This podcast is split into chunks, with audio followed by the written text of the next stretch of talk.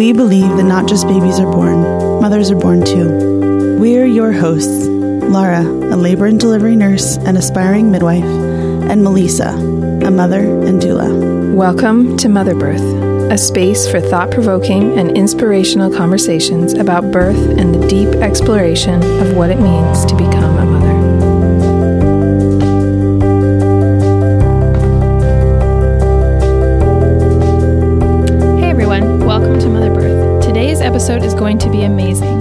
guest talks all about worthiness and knowing that you are enough as a mother. Kelly's wake up call came when her son was diagnosed with Asperger's at age five, and she knew that she had to find a way to deal with the perfectionism and self doubt that affected her as a mother. This message is so important for every mother who's ever felt like they are not enough. Hi, everyone. Thanks for joining us today. Laura and I are here with a special guest. Her name is Kelly Covert, and she's going to be sharing with us a little bit about her journey into motherhood. Kelly is a speaker, a writer, and she does coaching work around helping women find their inner voice and kind of tap into that. Um, Kelly, do you want to just tell us a little bit about yourself and we'll go from there? Sure, sure. So, like you said, I'm an inner voice coach, and what I'm passionate about doing is helping women connect with and live by their inner voice. I feel like we have so many external and voices in our head that tell us who we should be and what we should look like and how good at mothering we are or we aren't and all of these things and it really gets crowded up there. And what I do is I help women clear that space out, clear the clutter, and really get connected with their inner voice because I believe when we listen and live by our inner voice, we are going to be living our best life, a life that's filled with joy and love and excitement. And I don't know about you, but that's how I want to live. Totally. that sounds really nice. um, so, what were the what were the circumstances that led you to doing this work? Were you was this kind of always natural for you? Was it something that you kind of had to go through the trenches before you came to this point of of identifying this curiosity and this passion? It definitely was not always natural. um, yeah, I feel like the journey that I have lived has absolutely brought me to this place where now I feel I have to share it with other women and for me, it really started in my very young years, uh, you know, as a kid, having to be the best at everything and having to, mm-hmm. You know, win and be first chair and get straight A's. And I put a lot of pressure on myself to perform. And even as I got older, I felt like I just was never good enough no mm-hmm. matter what I did, no matter how many degrees I got, or acknowledgments, or pats on the back, or accolades, it was never enough. And I became totally addicted to that external validation. And I mm-hmm. wasn't listening at all to what my inner voice was telling me. Because if I had listened, I would have heard her saying, You're enough right now. You don't mm-hmm. have to keep doing all of this. And for me, it really came to a head when I had my first son hmm. because motherhood in my mind was something that any, you know, any woman should be able to do and we should just be able to figure it out and be perfect at it. And when I realized that I wasn't perfect, I felt like I was failing. Hmm. and I didn't know what to do with that. I didn't know how to be an imperfect mother, but yet I could never be a perfect mother either. Right. And it was really, really hard for me. And that journey through that time, it was a dark time for me, I think really brought me over to this other side of understanding that if I don't love myself now, I can't fully love my kids I mm-hmm. can't fully love the people around me. Like, I have to give myself what I need first in order to be able to fully give that to my kids. Right.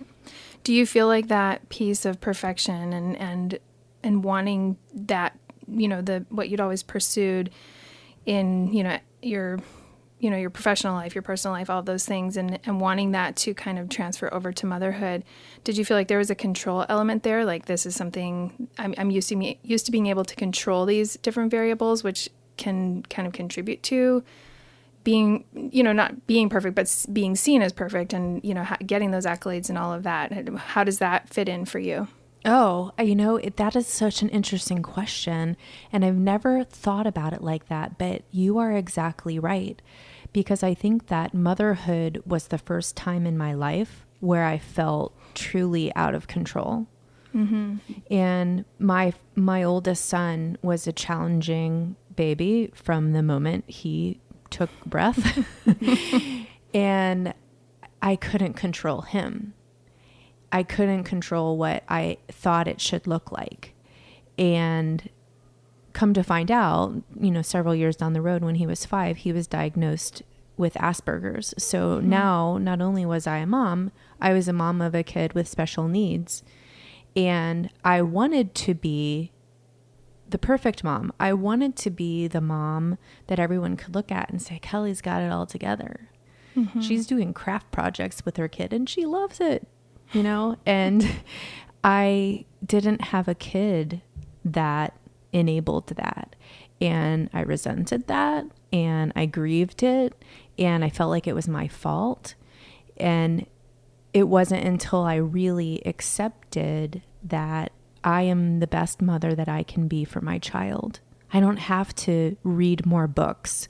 I don't have to do it the way everyone else is doing it because you know what? I don't have a kid like everybody else. Mm. And it was until I came to that moment and it was a dark it was a dark moment before that. Like it was a dark 11 years before that, I feel like.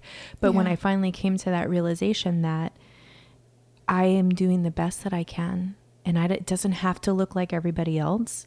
It doesn't even have to feel perfect I just have to to be me and I have mm. to say I am enough. I am enough for my child.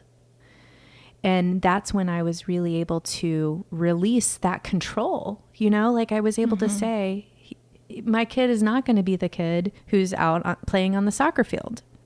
And that's okay. Right.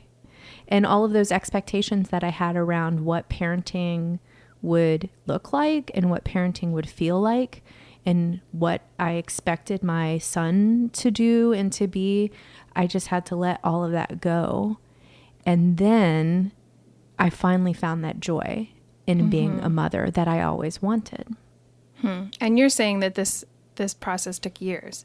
This wasn't oh, like yeah. Yeah, cuz I feel like so many times, you know, like when we hear about, you know, the hardships of being a mother, it's like oh, that was a rough couple months, or like, you know, we really just couldn't, you know, we really couldn't connect. But then after, you know, this short little season, we kind of figured things out. And I just feel like that can be so discouraging when you, when you're in a season that's like not really ending and is really, really hard to see the other, you know, through to the other side of. And I think, because I really relate to that part of your story, I, you know, with some different you know details but i had a really rough start with my first son as well and it just took years. It just took years and years of like us just kind of blowing things up and not really knowing how to get through that.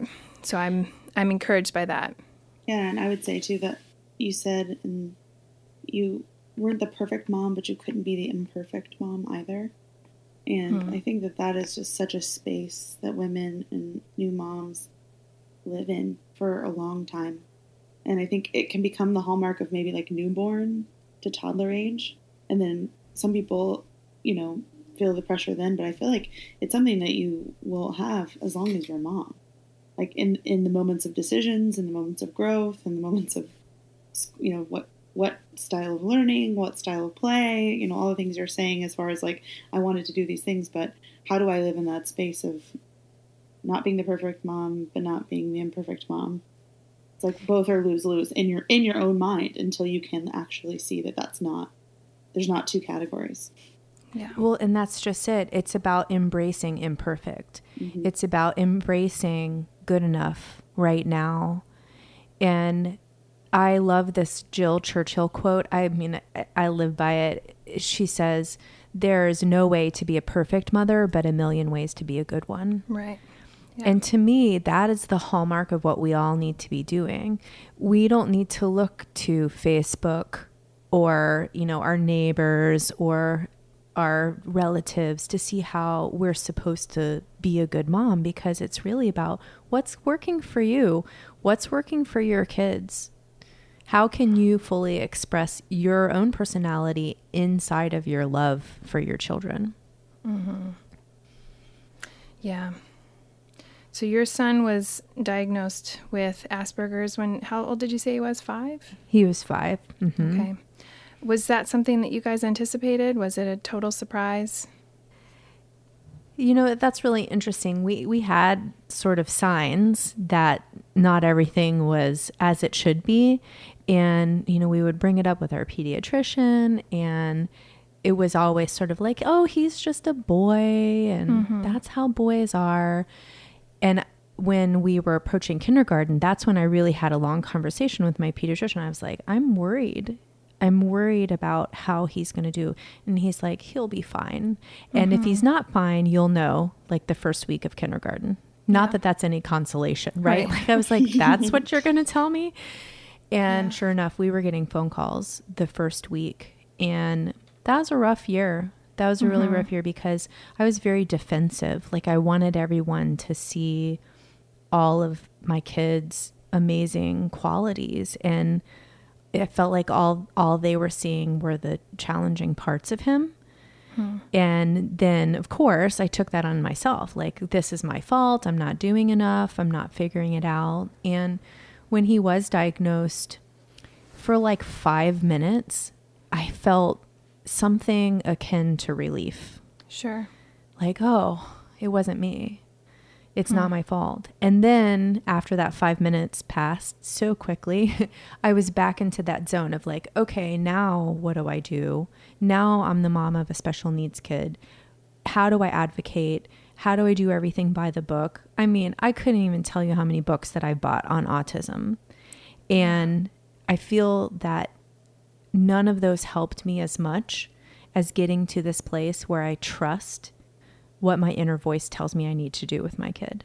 That is what changed my parenting. Not hmm. any book I read, not any seminar I took, not anything that anybody told me, but just trusting that I had what I needed to have for him. Right.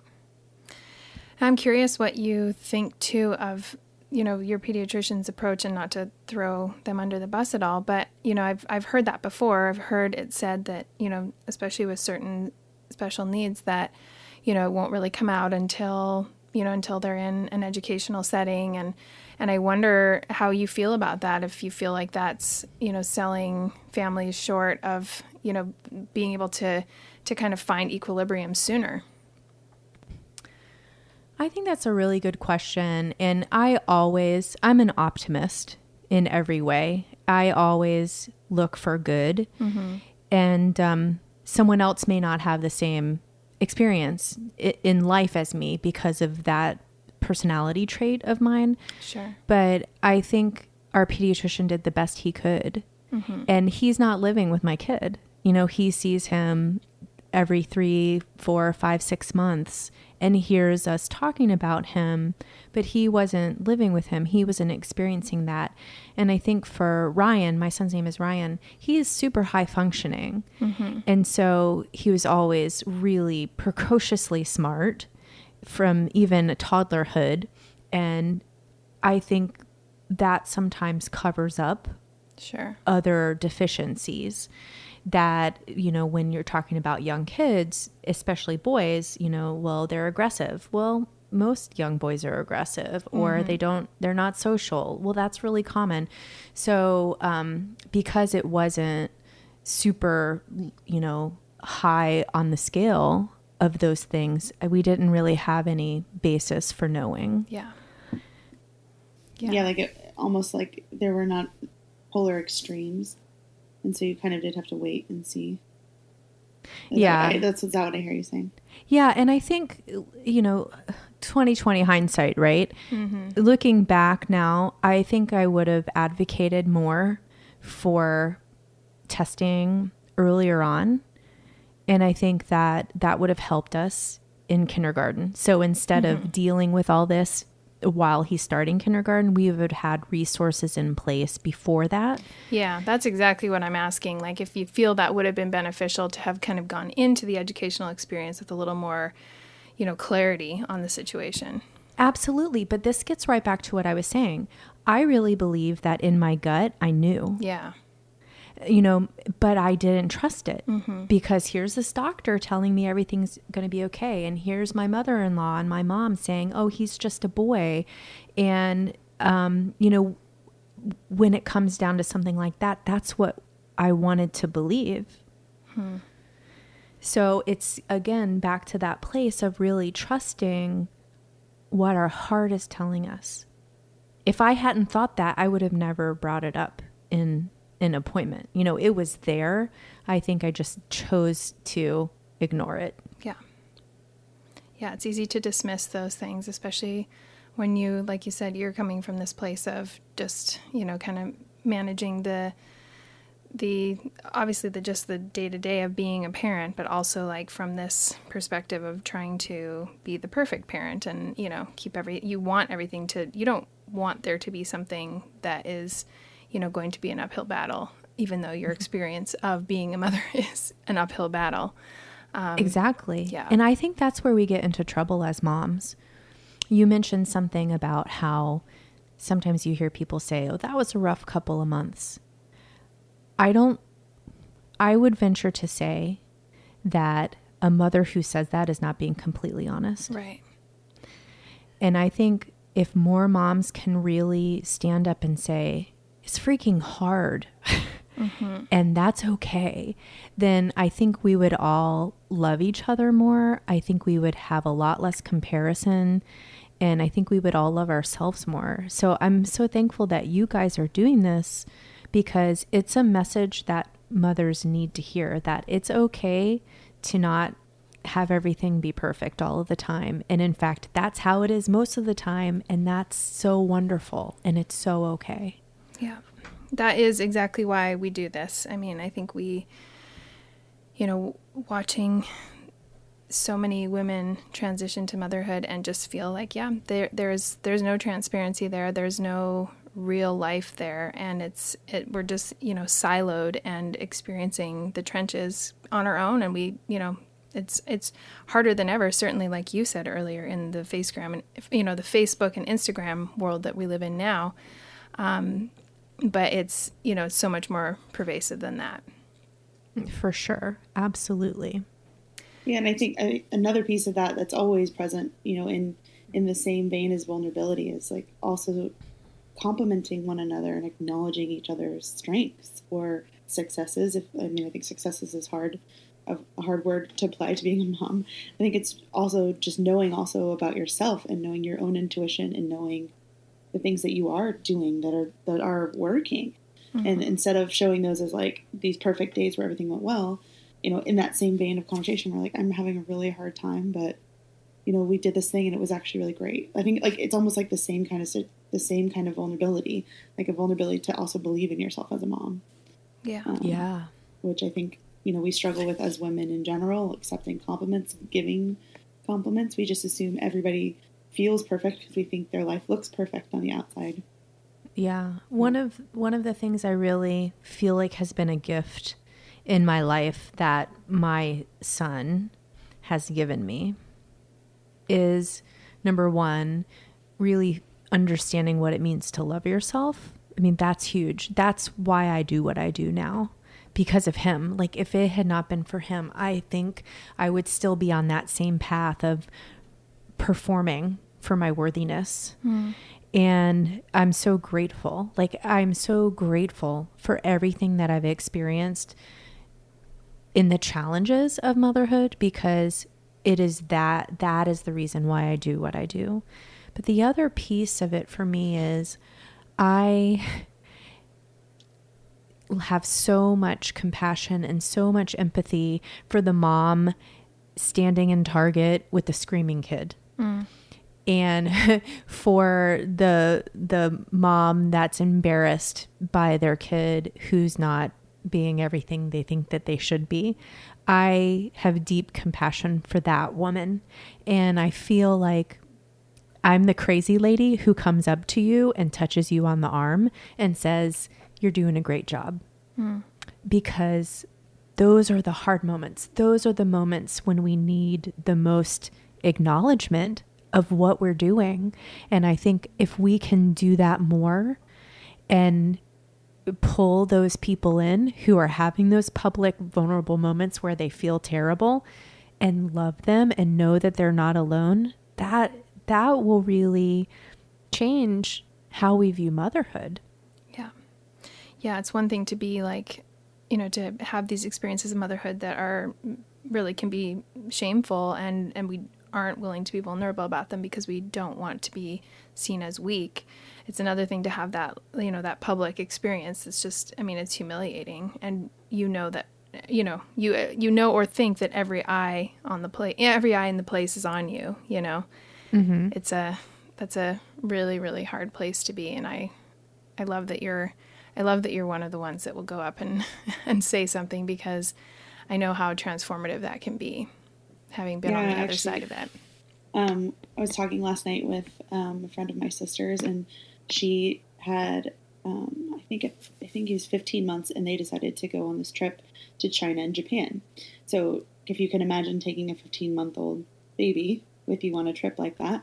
I would not um, even take my 14 year old son on a trip like that. I know, and I think I think part of it she she had this, you know, and we we do this. This is like an uh, even just another side note where it's like I'm having a kid and nothing will change. Mm. You know, and so she had committed to go to this trip because like this is really important to me. This is part of my life is taking these trips, and she took college students over there with her husband, and she was like, you know, I don't want this to, you know, I don't want that to change just because we have a kid. Like he'll just go with us.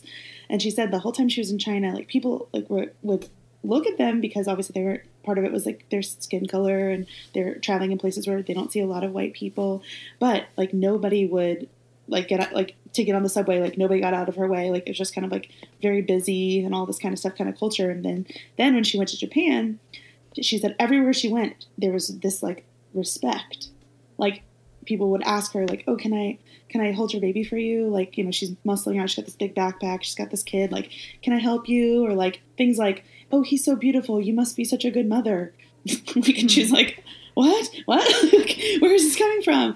And she was like, you know, you know, an exploration, her, you know, for her opinion was just like the culture there is just so respectful of that space that you have with children. That's just like, it's big and it's hard. And you know, like she was like, I just felt like I'm this person who's probably doing this thing that most people would think is completely crazy. And the the palpable difference between the two places was just more like, how we can view ourselves like is this is so I should be doing better. Like why why is this so hard? You know, that's how she felt in China and then in Japan she felt like, oh well like this is a lot and I'm actually like doing pretty good, you know? like mm-hmm. just just from that like that soul factor of like acknowledgement and respect.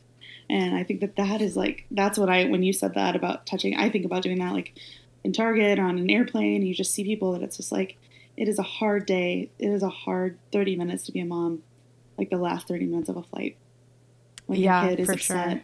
And I think again, you feel like every single person in the place is against you, not with you. Mm-hmm. And right, if you can, if you can be, yeah, like if you can be that voice, like if people listening will turn to that, like how empowering would that be to just be like, or even just like, she did so good. I, I mean, I, I, said that to a mom last time I got off a four hour flight. She did, her daughter did so good until like the last 15 minutes, of course, right? She's trying, yeah. she's they're landed, we're taxing, and she's losing it. And I was just like, I want to let you know, like, she did so good. And I hope, you know, like, I hope that she gets some sleep tonight. And she was just like, thank you so much. like, yeah. like the freedom to be real. Yes. Yeah. Well, and in those moments, we don't just encourage that mother, we also model to the rest of our community that like this is the kind of relationship we're meant to have. Like this is the this is the way we're meant to react in these situations. And we show you know, we help other people remember, like, yes, that child did do really well for the first, you know, four and a half hours of that flight because, you know, the grumpy old man and the, and whoever else, they're just thinking about that last fifteen minutes. So we have a we have like I feel like we have so many opportunities to model and to be you know part of like changing the way the way mothers and the way families and children are seen. I love the space that. that we create for them. Mm-hmm. So Kelly, tell us you your son was diagnosed, and then that kind of was a catalyst for you to kind of begin to explore, you know, this this listening, this this openness to your inner self and your inner voice. Tell us a little bit more about what the next few years looked like. Well, my second son was born when Ryan was a little over three. And of course, you know, bringing another baby into a family changes the dynamic a lot. Mm-hmm. And then when Ryan was diagnosed, it was it was very interesting because my my youngest son Noah was the complete opposite of Ryan. I mean, he was the best baby. I mean, oh my gosh, the kid would sleep for like he would sleep for so long we would be worried Hmm. And coming from my experience with Ryan, that was also hard. yeah. Like what what is this? You know, is this how it is? Is and then I started to understand why some mothers couldn't relate to my experience with Ryan because everyone's experience is different. Every kid is different. And for sure, when we got into school that brought its own challenges when you have a kid that's on the spectrum. I really had to learn how to advocate for him mm. because he couldn't. And the way that his challenges show up often comes out as bad behavior, what people would think of as being bad behavior. Mm-hmm. And it's not. It's him not being able to function the way we expect him to be able to function. And a lot of times, the only way that he can express himself, especially when he was younger, was having a meltdown or throwing a tantrum or running away. He, he ran away at school a couple of times, which was very scary, but it was just the only thing that he knew. And I really had to become an advocate for him. I had to help teachers understand what was happening and create a language for them around his behavior. Mm-hmm. And uh, unfortunately, sometimes it was much, much harder than it needed to be because educators get in this mindset that this is what kids should look like. And right. if your kid doesn't look like that, then something's wrong with them. Yeah.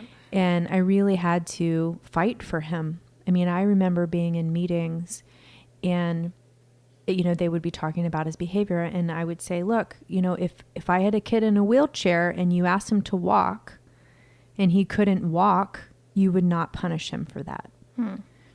and oftentimes that's what they were doing. They were asking him to do things that he wasn't able to do. And so that's something that i've learned. And that's been very powerful. And now i mean he's 14 now. So now I'm having to teach him how to advocate for himself, right. how to speak up and say, I'm frustrated. I don't understand this. I need to take a break. And, you know, fortunately, we have a lot of help. We've found really great therapists and people that help us. And the school that he's at is wonderful and super flexible. And Does he so, go to a public school or some other? He does. He we did have him in a charter school for mm-hmm. a while because the elementary that he was at was very rigid and we all really struggled with that. And so we put him in a charter school for several years and then transitioned him back into public school in our district when he was in middle school. And that's been good. It's been very good for him and he really enjoys it and I'm really happy with where we are right now with teachers and school psychologists and all of navigating all of that challenge.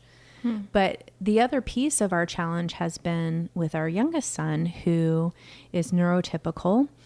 And in many ways, emotionally, he's much more mature than his older brother. And that's hard. That's a hard thing to put on a little kid. And so we have to make sure that we're paying attention to that also. Because when you have one kid with special needs, oftentimes the other one gets overlooked because they're the easy one. Yeah. Yeah.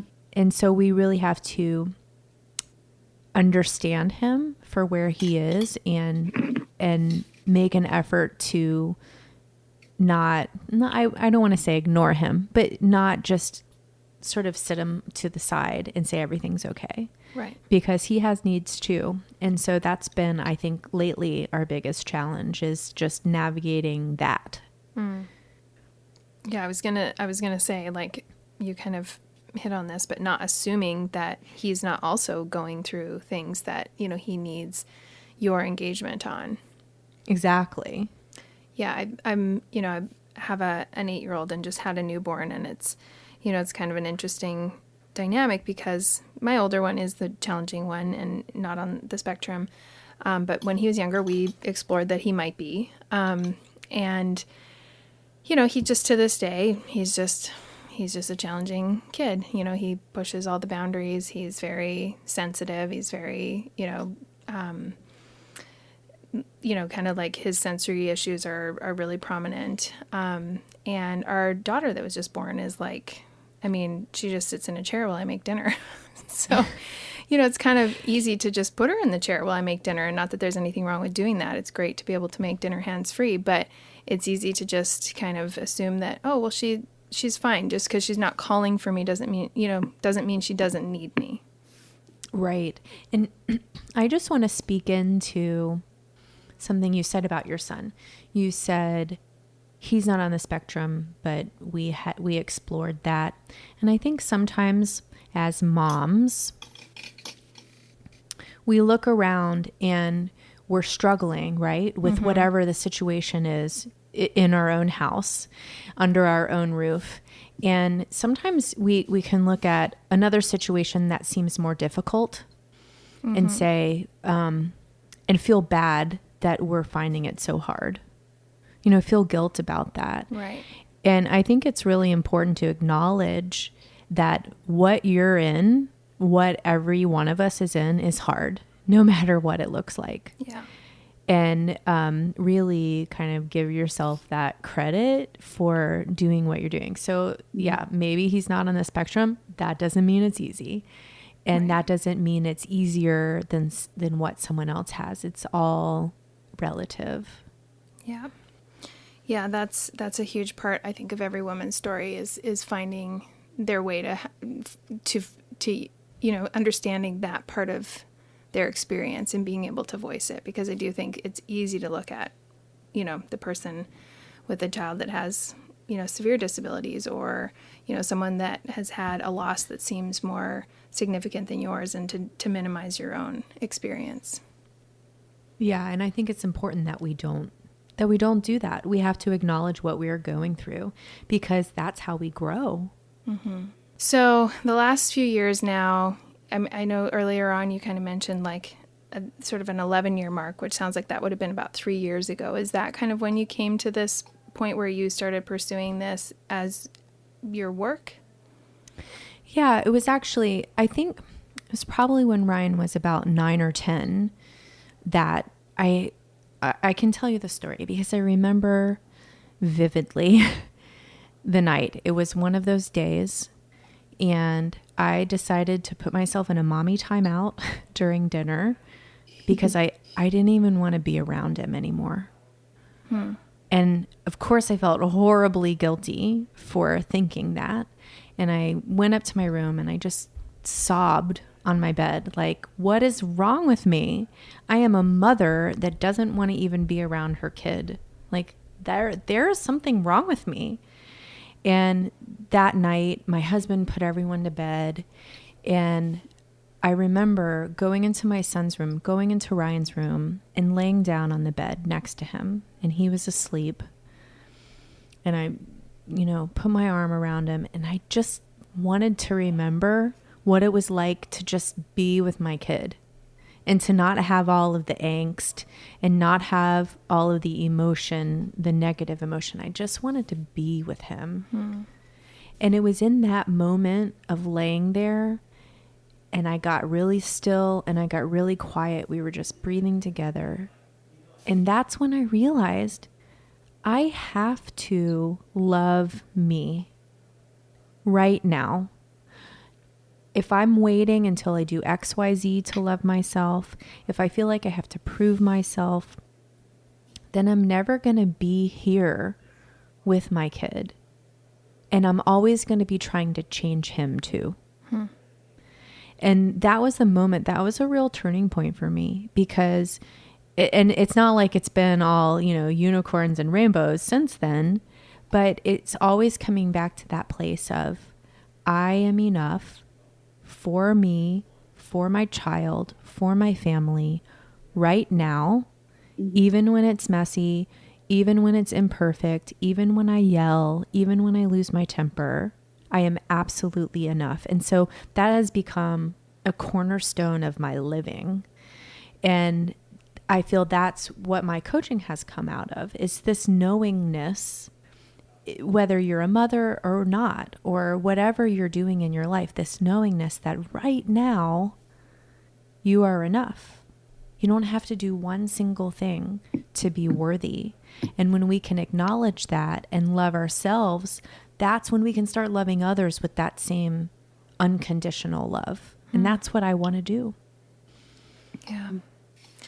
I love that the, you that you use the word worthy. I'm not I don't know if you're familiar with the Enneagram, but I'm a 3 on the Enneagram and my um, you know the the Enneagram is a is a personality um, type system and each one has a you know a core desire and a core fear and then um, this super ego message and mine is all about worthiness it's all about you know feeling like i'm you know i will be worthy or i will be valuable based on my achievements or based on my you know my success or how people think of me.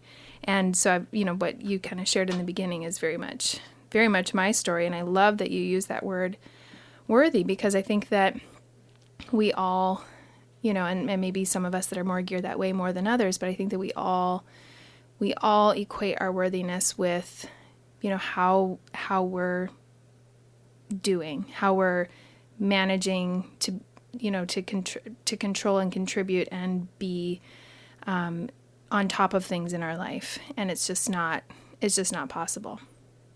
No. And worthy, I'm interested. I'm not familiar with the personality typing that you talk about. I'm, I want to get information on that when we're Yeah, done because I'm some. interested in that. Yeah. But, um, yeah, I, worthy is a core desired feeling for me. Like that is Yeah. something that I live my life by. So much so in December. So I'm 43, just to give you guys some perspective. And I got my first tattoo in December as a gift to myself. And Nice. I had worthy tattooed on my arm because I live by it. Like it this is not just something that I talk about. like this is what I live. I am worthy. You are worthy. And I think that the more we can get the message out to all women, to all moms, that you're enough right now, that you don't have to keep performing for that, then we're going to start stepping into that confident, feminine power that we have. And that's where our strength is.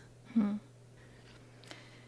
That's I really totally agree with that, and I'll say like I, you know, I don't know you well, Kelly. I know Melissa very well, but I think that something that can become a, you know, something that stands in that path is that is is that transition from I've lived a life where I can actually go and do things that make me feel worthy, and then I that other people can also see my worth. So, for whether that's your job, whether that's you know your works, you know maybe like you serve or your relationships, and you can kind of almost do that in a in a romantic or a partner relationship too, because you kind of you can you know you can get you can get married or you can have this relationship that again to everyone else looks like this this is this is a good relationship. That's for my you know and that's that makes you feel worth. But then you have a kid, a child, and a child is something that that someone that lives outside of your body that you find worth in, like or that you feel that worth is measured. But Mm. they don't feel that way. Hmm. Like they, you know, I don't think you know, I don't think kids feel that way about their moms. Like they don't sit there and think like, "Are you worthy or not to be my mom?" right. No, I agree. they, they feel the opposite. They're like, you are when- as soon as they are born, you are worthy to be their mom. And it's like if we could actually like captivate that from them, th- that energy and that like love and feel it towards ourselves, that would be that that power would be uncontrollable because that's So- a thing. that is so beautiful, Laura. I'm so glad that you that you said that because that's it's so interesting. An exercise that I use really frequently with my clients is imagining holding yourself as a newborn. Hmm. So imagine that you've just taken your first breath and then looking at that newborn and sometimes it's easier to think of your own child first before you can think of yourself in that place. Yeah. but as a parent we would do anything for that baby. You know anything. And what have they done? They've done nothing. They've hurt us. Right? They've mm-hmm. caused us great pain. And the moment after that we would lay down our life for that child. I guarantee you every single mother would feel that way. And that's that's the worthiness that we all have inside of us. From the moment we're born, it's there.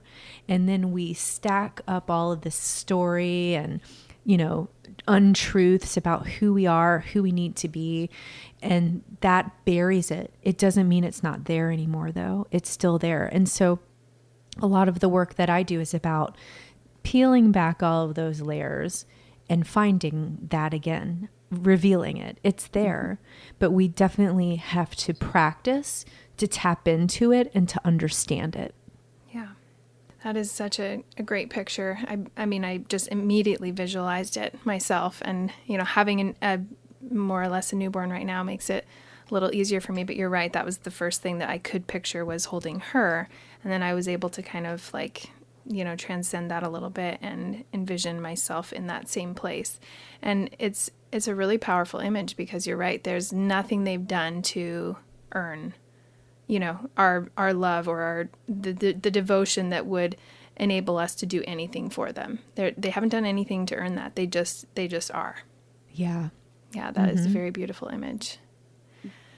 Wow. So you I, I read in some of your biography that you, a few years ago, I loved the way you phrased this, that you um, set out to do a year of intentional underachieving.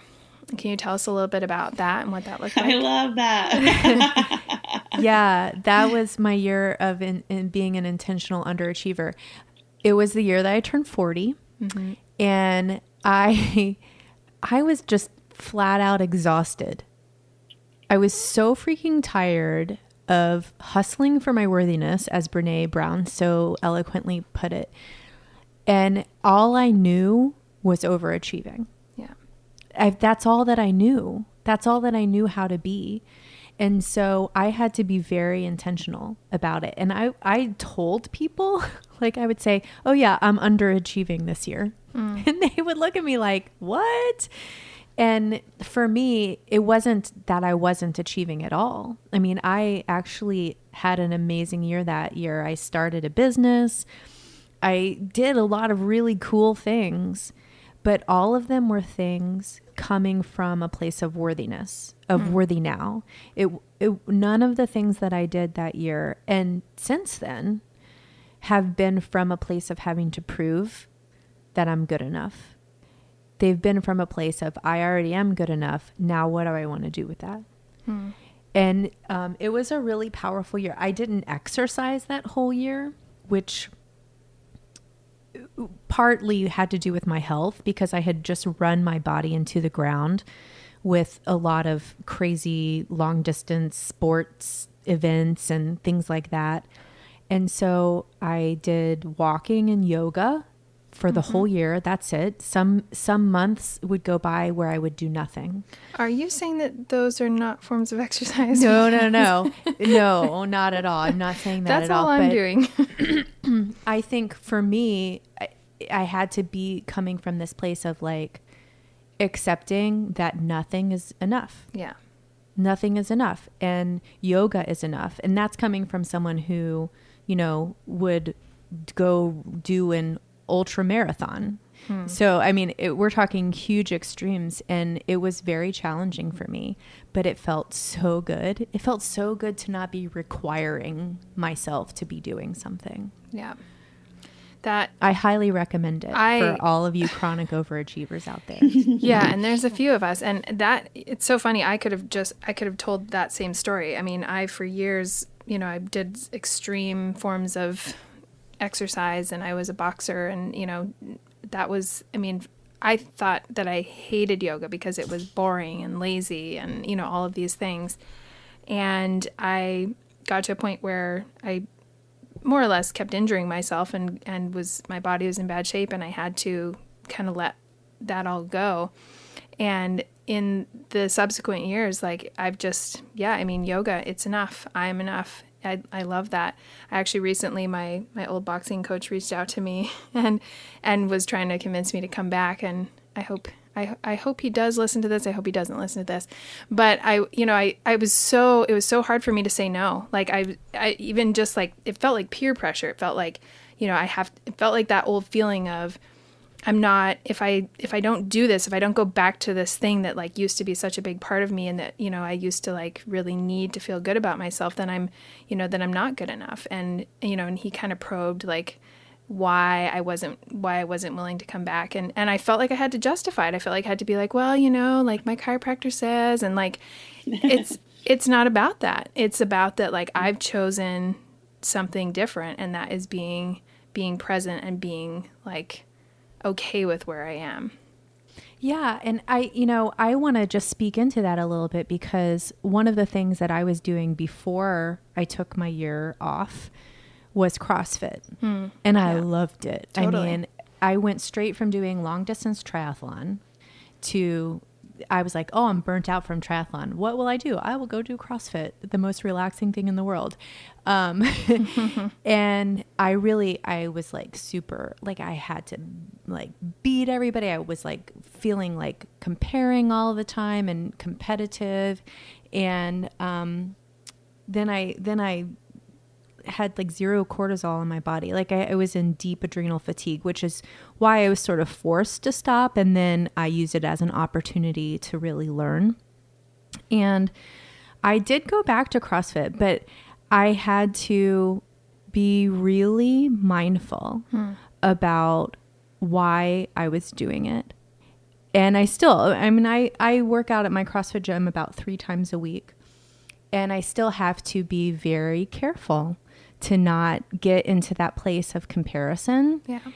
And I do it not because I'm trying to prove anything, I just really like it. Yeah. And I think that, and I also really like yoga and I really like going for a walk. And what do I not really like doing right now? Running. Hmm. and that's so okay. I think for some reason, especially when it comes to exercise and physical things, we feel like there has to be one certain way to do it. And when we just allow, Right. allow our bodies to show us what it needs and what it Right. wants, then it makes it so much easier. Yeah. And that if we haven't pushed ourselves to the max that it wasn't even worth it. Right. Yeah. Like if I didn't just punish myself, if I didn't just completely demolish my body, then, you know, I've I've accomplished nothing.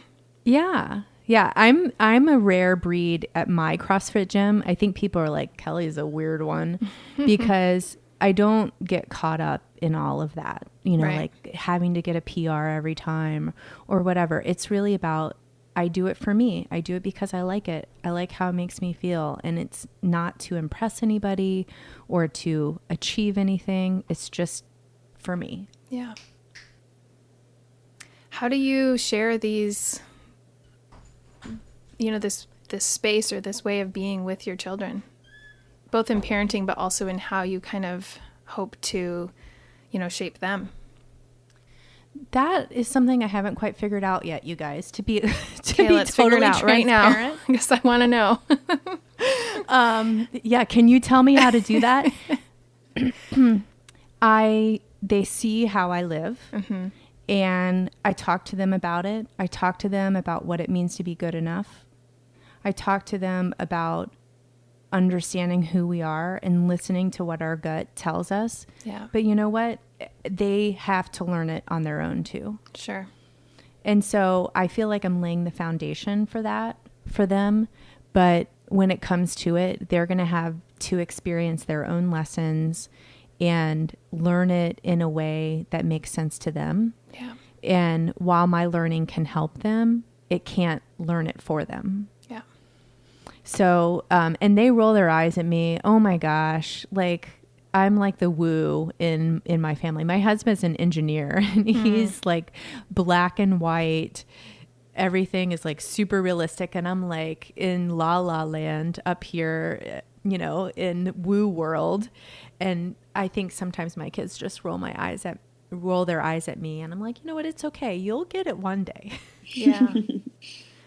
yeah, I would love I'd love to, you know, I mean it's such a hard thing to I that's so that's such a good way to put it. Like they do have to learn it for themselves and I think a lot I put a lot of pressure on myself to be the one that is like getting these things across to my kids that like this is my job, this is my responsibility. Like, you know, I'm going to send them into the world and they need to have, you know, absorbed this kind of base baseline of you know values and and qualities that that are important to me and it's not something it coming back to the control it's not something we can control no i pray a lot mm-hmm. you know I, I feel like for me i journal a lot about yeah. it it's a lot of inner work of of surrender mm-hmm. and letting go and honoring what i know to be true and i feel like if i continue to do that then that's that's the best that I can do. Yeah. Well, that's... I think that you know you can definitely have parallels between the way we're talking about exercise or physical activity and how you how you parent. I think sometimes it's easy to think of all the things that you need to do and all the ways in which you're failing and all the ways in which you need to be better, and to almost almost to approach parenting like a, a war or a battle that you're constantly strategizing, you're constantly going back to the drawing board. You're re, you know repositioning. You guys are coming up with better ideas, and the reality is it's it's actually something you should enjoy. Hmm. What? Yeah. What? uh, yeah, it should be fun. It should yeah. be fun, and we should acknowledge what we're doing because yeah. it's hard work. And you know, give yourself some credit, ladies. Give yourself credit for what you're doing every single day. I rejoice every evening that my children are alive yeah. Like nobody killed each other. Fantastic. I had that moment last night when I was on solo bedtime again. That's uh, I'm really struggling with this like two bedtime thing when when I'm on my own. So I did that last night. I really patted myself on the back when I went when everyone was asleep and there was like no real tears or like damaged egos or anything like that. Mm-hmm. Yeah. Well, if it makes you feel any better, I had one of my children who I won't name because they, if they ever listen to this, God forbid, he went for two years without wearing underwear. and I just let it go. Yeah. I was like, you know, I just don't want to fight about it. I'm just he just will learn. One day he'll start and and now I'm happy to say he wears he underwear. Wears underwear without yeah. without coercion. exactly. That's good. That sounds a lot like my son. I mean, the phases he goes through are just, they're just outrageous. They really mm-hmm. are. So, Kelly, as we're wrapping up, if there's something you would share with our guests, and we kind of, I think we've gotten a really, really good feel for, you know, for wh- what your heart is for mothers. If there's one thing you could say to the moms that are listening who are undoubtedly, you know, facing these same challenges and, and feeling the same inadequacies, what would you say to them? You are enough. You are enough right now. You are, you are enough tomorrow. You were enough yesterday. And when when you can tap into that, that's when you will find what you seek. Joy, peace, loving on your kids. All of that. Hmm. Well, will you tell us a little bit about some of the some of the ways that our guests can find you and any of the projects that you're working on? we can share in the show notes?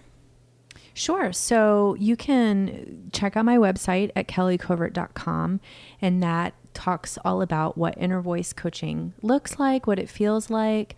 And um, I would love to invite all of your listeners to join me in my group, The Worthy Collective, which is my free Facebook community where I invite women to join me in creating a movement of women who believe that they're enough now and they're ready to lay aside their perfectionism, to lay aside their chronic overachieving, and understand that they don't have to perform mm. anymore for that worthiness. So that's just a community I'm building where we we talk about this kind of stuff all the time and we practice.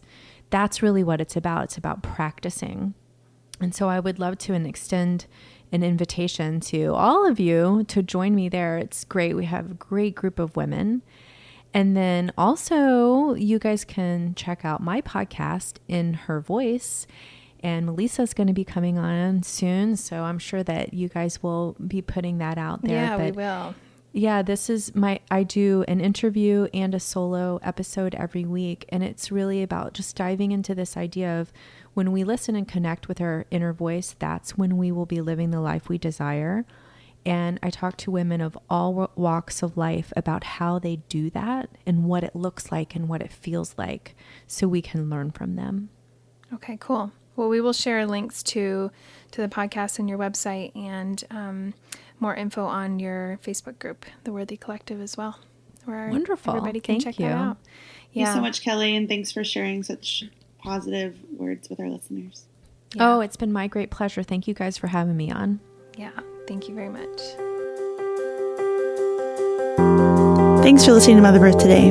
If you want to be a bigger part of our community, you can follow us on Instagram at motherbirth.co or connect with us on Facebook, where we have all kinds of behind the scenes stuff going on. Also, don't forget to subscribe to the show and rate us in iTunes, which allows other people to find us and helps the show to grow. I think it goes without saying, but Mother Birth is a personal podcast created by Laura and Melissa. It's intended as general information. It doesn't constitute or substitute medical advice of any kind. You should always consult with your primary care provider with respect to your medical care. If you're pregnant, planning on becoming pregnant, or in the postpartum period.